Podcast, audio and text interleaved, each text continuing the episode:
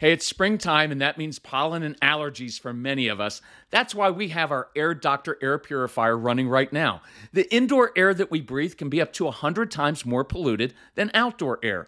Indoor air pollutants can cause sneezing, congestion, scratchy throat, and even more serious health problems like lung and heart disease.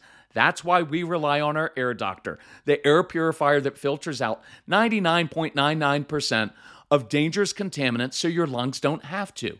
This includes allergens, pollen, pet dander, dust mites, mold spores, and even bacteria and viruses. Air Doctor comes with a 30 day money back guarantee, so if you don't love it, just send it back for a refund minus shipping. Head to airdoctorpro.com and use promo code CALM, and you'll receive up to $300 off air purifiers. Our podcast listeners also receive a free three year warranty on any unit, which is an additional $84 value. Lock in this special offer by going to AIRDOCTORPRO.com and use promo code CALM.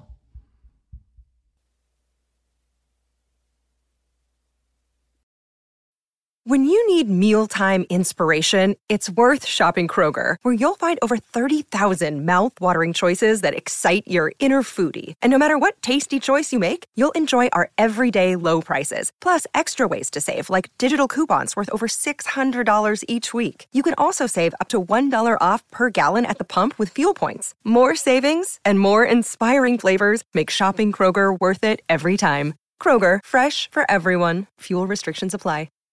So here's a great question Are there times when you should just give in and allow your child to get away with something? That's that's a tough question, isn't it? That's what we're going to uh, address today on the bonus episode of the Calm Parenting Podcast. So, welcome. This is Kirk Martin, founder of Celebrate Calm. If you need our help, find us at celebratecalm.com or email our son Casey, C A S E Y, at celebratecalm.com. So, we get this question a lot, and I'm going to give you the answer well, look, I'm going to tell you right now. Yes, sometimes you have to give in and just get through the night. Now, that will make people's brains blow up because, like, well, you've got to be firm and consistent. Yeah, I want you to be tough and consistent. And I'm going to do a podcast in the next couple weeks that's going to be titled something like Being Calm Doesn't Mean Being Sweet. Because a lot of moms and dads are like, well, I tried to be calm with him and I was really sweet. I don't like sweet. Sweet is kind of condescending, sweet is kind of weak. I don't like that. I like being firm and in control, and I like being compassionate. I like being understanding, but I don't want to make excuses and I don't want to give in all the time because, look, I was doing a phone consultation with a, a mom the other day, and watch how interesting this is. She said, You know, I realized the reason I plead with my child to please step up, please do this, please do this is so I don't have to follow up with a consequence, like a natural consequence, or follow through with things.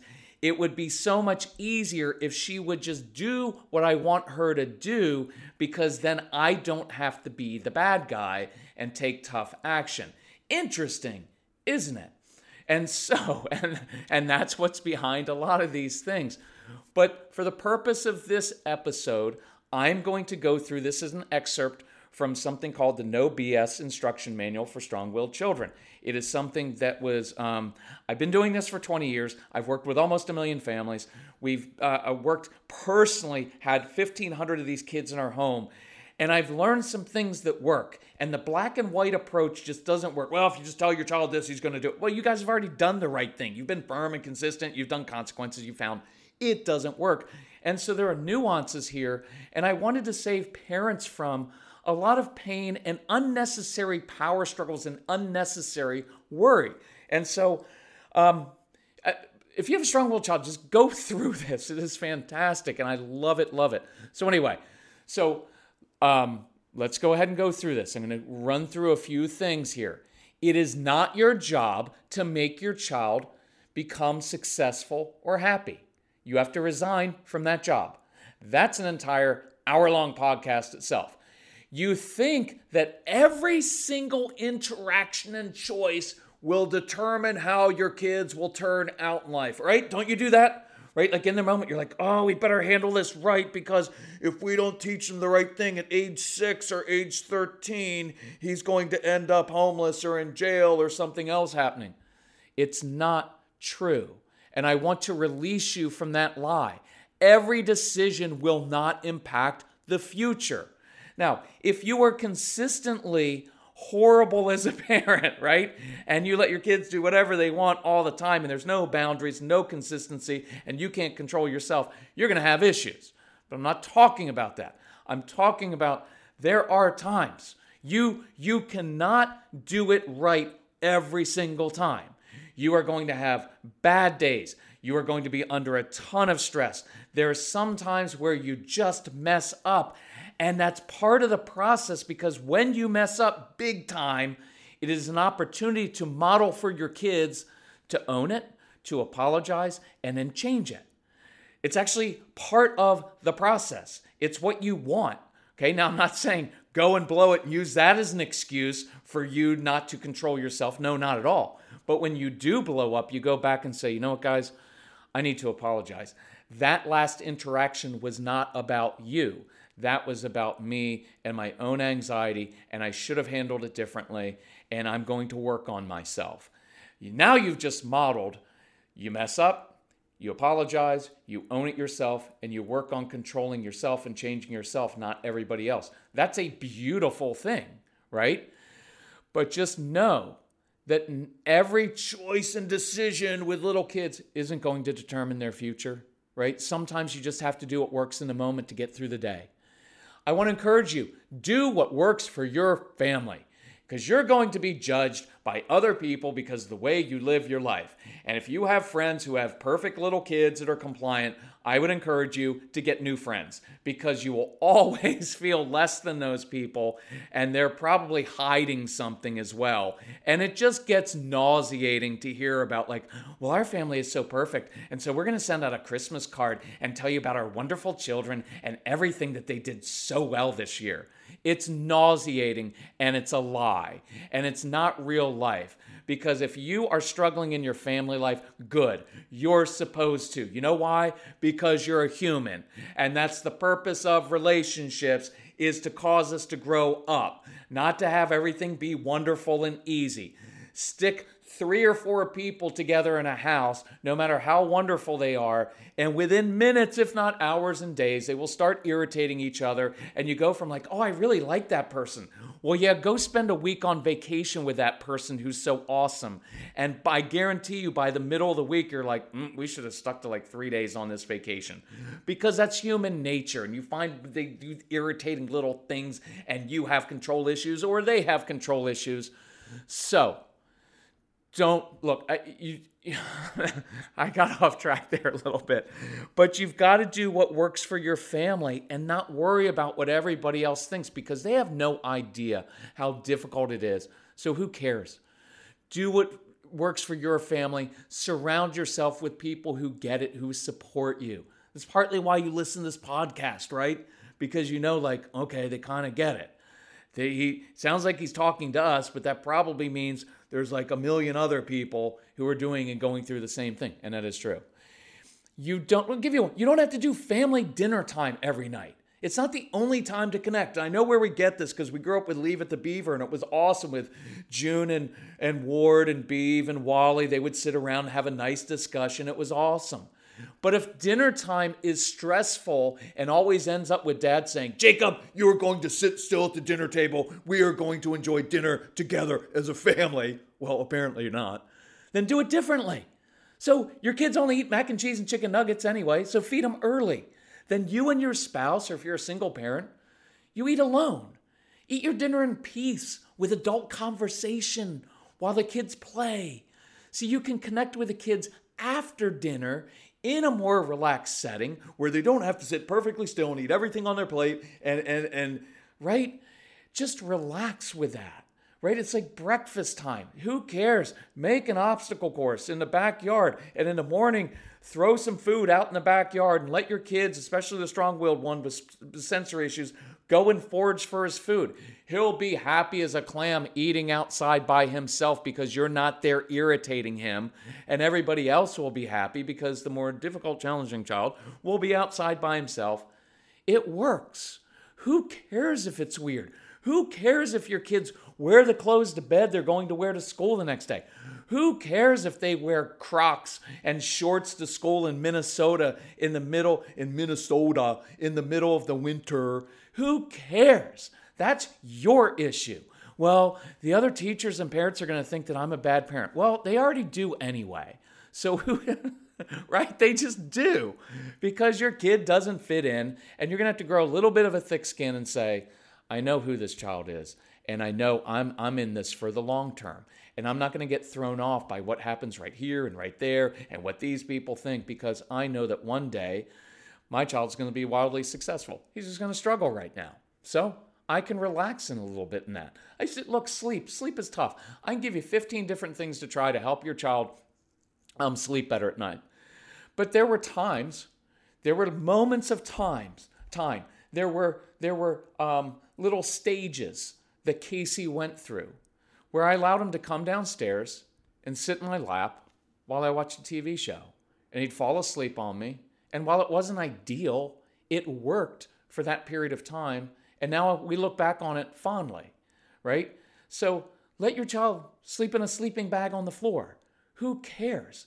Do what works. Now, again, there are boundaries here. And there are different homes, and there are people who do like, uh, you know, you've had your child sleep in your bed, and then that becomes not so ideal as they get later, and it causes friction before parents. And I don't judge on that one because you never know what kind of trauma some kids have been through. Is it ideal? No. Do I want those kids to eventually migrate from being in the bed with you, and you may want that, to being on, well, I want them in the room. But for some kids, it's not as easy saying, well, next week we're going to start a new thing, and from now on, you're just going to have to sleep in your bed. And there are judgmental people and people who found, like, well, we just took a hard line and we did that, and he did it. And I'm like, I know, but there are people who have taken a hard line and said, from now on, you're going to sleep in your bed. And you get up out of bed, you lose everything. We're going to take you quietly back to your room and place you in your bed. And we're going to do that and be consistent. And they've done that. And it hasn't worked because whether it's for a period of time or whether it's trauma, or maybe it is there's something in the mom that she can't separate from the child. I don't know. But for a period of time, sometimes we have to do something that's not ideal. And maybe we put a sleeping bag on the floor of the bedroom. And I don't know why right now, but I can feel myself kind of choking up inside because you just don't know what people are going through, right? It's very easy to sit and say, well, you should just do this because that's what we did, right? You, sometimes you just have to put a sleeping bag in the floor on your bedroom so that child slowly migrates and sees, okay, I'm not in the bed, but I am in their room, and that feels kind of safe. And then I live in that, and I live in that success, and that's a big, big key. Live in the win sometimes. Don't be like, okay, we did that for a night, now we move them out. You live with a win in every area, and you let them get used to it, and you build their confidence, and you affirm and say, you know what? I'm proud of you. She did a good job last night. Now, do you need to be proud of your child because they actually didn't sleep in your bed? Look, I praise for progress, right? Because who knows where they started. And, and I know this comes across too soft sometimes, but so I spend a little time and I do, do a week, and then, and then I gradually move them closer and closer to the bedroom door, still on the floor. And I live in that. And I'm like, hey, good job. You know what we're doing next time? We're going to put a light on in the hallway and we're moving you out there. And sometimes you just have to make slow progress. And sometimes you just need to call quits and go cold turkey and say, from now on, you are in your bed because you're a big guy and we believe that you can do it. And I'm going to put music on in there and white noise. I'm going to put you in a sleeping bag and I put stuffed animals on there, right? We're going to wear you out before bed. I can do all kinds of things. But you're going to have to sometimes experiment and just do what works and not worry about what everybody else is telling you to do or what how they're judging you. Okay? Just tell them to go. I'm kidding. In your mind you have to. You didn't do something wrong. You're not a bad mom or dad because your child is struggling. It's just that you have a strong-willed child and that's it. That's it. Look, your child is not going to grow up and be a selfish sociopath unless you're one right? If you're a selfish sociopath, then your kids are really in trouble. But you're probably not going to be listening to the Calm Parenting Podcast if that's who you are. Your kids are going to follow your lead and they will emulate you for good or bad, right? And they're going to do over time. They're not going to do it according to your artificial timeline. They will end up eating healthy one day, but it may not be till they're 16 or 23 or 32, right? But the opposite side is look, it also means you've got to learn how to control yourself and your anxiety because they will emulate. If you grow up like always screaming and yelling, they're going to do that as well. But I want you to know they're going to be okay, right? They're going to be okay. S- sometimes you just need to de escalate the situation and get through the night. So picture this you're exhausted, you just want to put your child to bed. It's not that hard but he's insisting on a shower. And I get it. He should have taken a shower earlier, and now it's at drop dead bedtime, and he should be in bed, and you don't have time. You've told him it's bedtime. He had a choice. He should have done it before. If he were responsible, he could have done it, but he played his video games or did whatever until that time. And you keep insisting, and now he's getting really wound up, and you can see it in his face that he's gone too far, but you keep going. Your father told you to go to bed, and you need to do what he says. The child will end up screaming back, and then you react, you ratchet it up. Keep it up, you know, keep it up, young man. You're gonna lose your video games for another week. And this is your dilemma. You don't want to give in because you're the authority figure in the home, and this little kid kid needs to learn to follow directions. But you've got to read the moment. And sometimes I look at that kid and think, it was a simple request. He's not asking me for soda or candy or video games. He just wants to take a shower. Why? I don't know. Should he have done it earlier? Yes. Maybe I ought to be happy because he actually wants to take a shower because many of our kids won't take a shower. And so I want to give you permission sometimes to read the moment and know when it's just not worth it. Because in this case, you can keep insisting and being right but the entire family will get upset and the entire night will be ruined, and it really wasn't that important. Or you run the water and then you go downstairs and you have a glass of wine with your spouse, or just sit with your spouse and have water, whatever you enjoy. Please don't get offended if I mention having a glass of wine. Okay? And maybe because many of you would like to have a bottle of wine in that moment, right? Because you're going to be like, ugh, right? And enjoy a few quiet moments. Your child is up in the shower. He's happy taking a shower. He's not hurting animals. He's not swearing at you right now because he already did a few minutes ago. He's not he's not cutting himself, which he could be, right? He's not doing a lot of things that he could be doing. He's taking a shower. And you and your spouse are sitting and you're wrestling with this of like, are we giving in? Are we letting him get away with things? It shouldn't, uh, you know, we're the authority figure. When is he ever going to learn? And you're just going to have to wrestle with it. And you're going to have to enjoy your few quiet moments. And then you go and you put your child to bed. And, and instead of spending the entire night yelling at a kid and telling him, you never listen, why can't you ever do what we say? How are you ever going to be successful in life? Stuff that I used to tell my son all the time. Instead, you're going to go put him in bed and you're going to look at him and say, Wow, your hair smells good for once. I'm kidding. I, I started to cry, so I didn't want to cry anymore, so I made a joke. Another defensive mechanism in my life, because we all have stuff we're working on, don't we? Right? And now you look at this kid and you, ah, I don't know why he's doing it on this one. All he wanted was a freaking shower, right? And I get it, you're exhausted. And this is hard stuff because it's like, I'm going to do another podcast and I'll probably tell you, like, no, you can't give in. Why are you giving in to the kid? What is he running your home? Why aren't you being the parent? It's hard. But sometimes you have to read the moment and look at this kid. He just wanted a shower. I don't know why. Maybe because it feels good and it's a sensory thing. And because I do get it, because I take two showers a day, because it calms me and it rele- relaxes me and it's a sensory thing. And I know I take, right? If my father around, why are you wasting so much hot water? Do you know how much that costs? And my reply would be, not that much.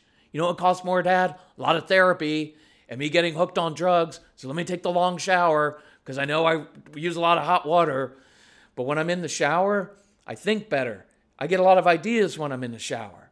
And so, me taking a long hot shower is the least of your issues, Dad. Right? And so, you look at your child and he's laying there in bed and he's clean for once. And so, you reach over and you kiss him on the head. You say a little prayer for him and you thank God for him and all the good qualities that you usually overlook because see i'm thinking you know what i'm thinking right now? I can't release this podcast. Who wants to hear the grown man sobbing like a little baby over something. I don't know but you know what? I'm getting more comfortable with it as i get older. You know what i do? Usually i have casey listen to these and he's like dad i don't know about that. You said a couple things that weren't appropriate. You did this. And it's now i'm on at 18 minutes and 38 seconds and i wanted to keep this under 10 minutes. But you know what? I'm just going to release it as it is because there's something in here that might help you when you're um, looking down at your child, and part of it is I've got a 27 year old that I love more than anything, and I'm so close to Casey. We have the best relationship. It was so awesome, and I nearly ruined it over you're not taking a shower because I'm the authority figure. Get your little butt in bed. You had a chance to take a shower earlier, and if you hadn't done it, instead I should have kissed him on the forehead and said, I love the way you are, and I'm grateful that you're my child. And then I would go down and drink the bottle of wine because it's really hard, right? And I'm not a drinker, so I'm just kidding. It's not going to cause your child to be up, grow up and be an entitled brat. I've worked with a million families, with the toughest kids, and I want to share my wisdom so you don't make the same mistakes.